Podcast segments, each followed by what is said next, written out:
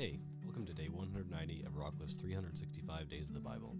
Today I wanted to share a highlight from our reading of Isaiah chapters 5 to 8. There was a few different spots that stuck out to me, so I'll just go over all of them. The first part that stuck out to me was chapter 6, verses 8 to 9. It says, This is Isaiah is seeing a vision of the Lord, and during this time, he, the Bible says, Then I heard the Lord asking, whom should I send as a messenger to the people?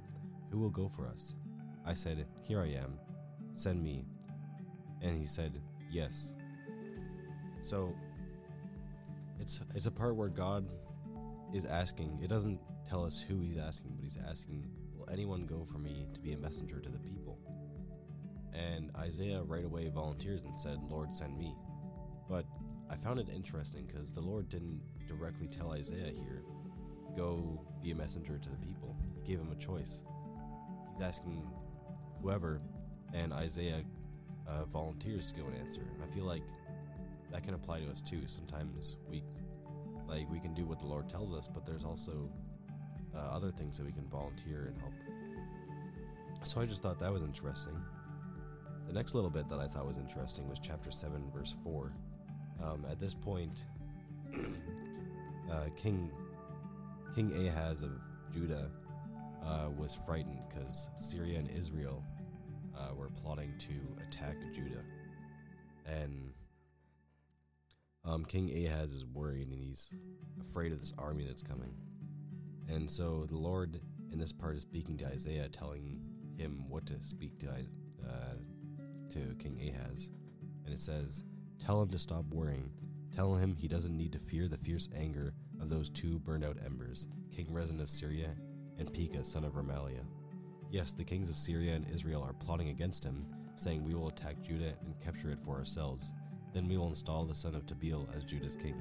But this is what the sovereign Lord says This invasion will never happen, it will never take place. For Syria is no stronger than its capital, Damascus, and Damascus is no stronger than its king, Rezin. As for Israel, within 65 years it will be crushed and completely destroyed. Israel is no stronger than its capital, Samaria, and Samaria is no stronger than its king, Pekah, son of Remaliah. Unless your faith is firm, I cannot make you stand firm. So I just thought this was interesting because um, sometimes, like within with our lives too, there seems to be these battles that are just impossible, or these situations that we're in that just seem like, how am I going to do this?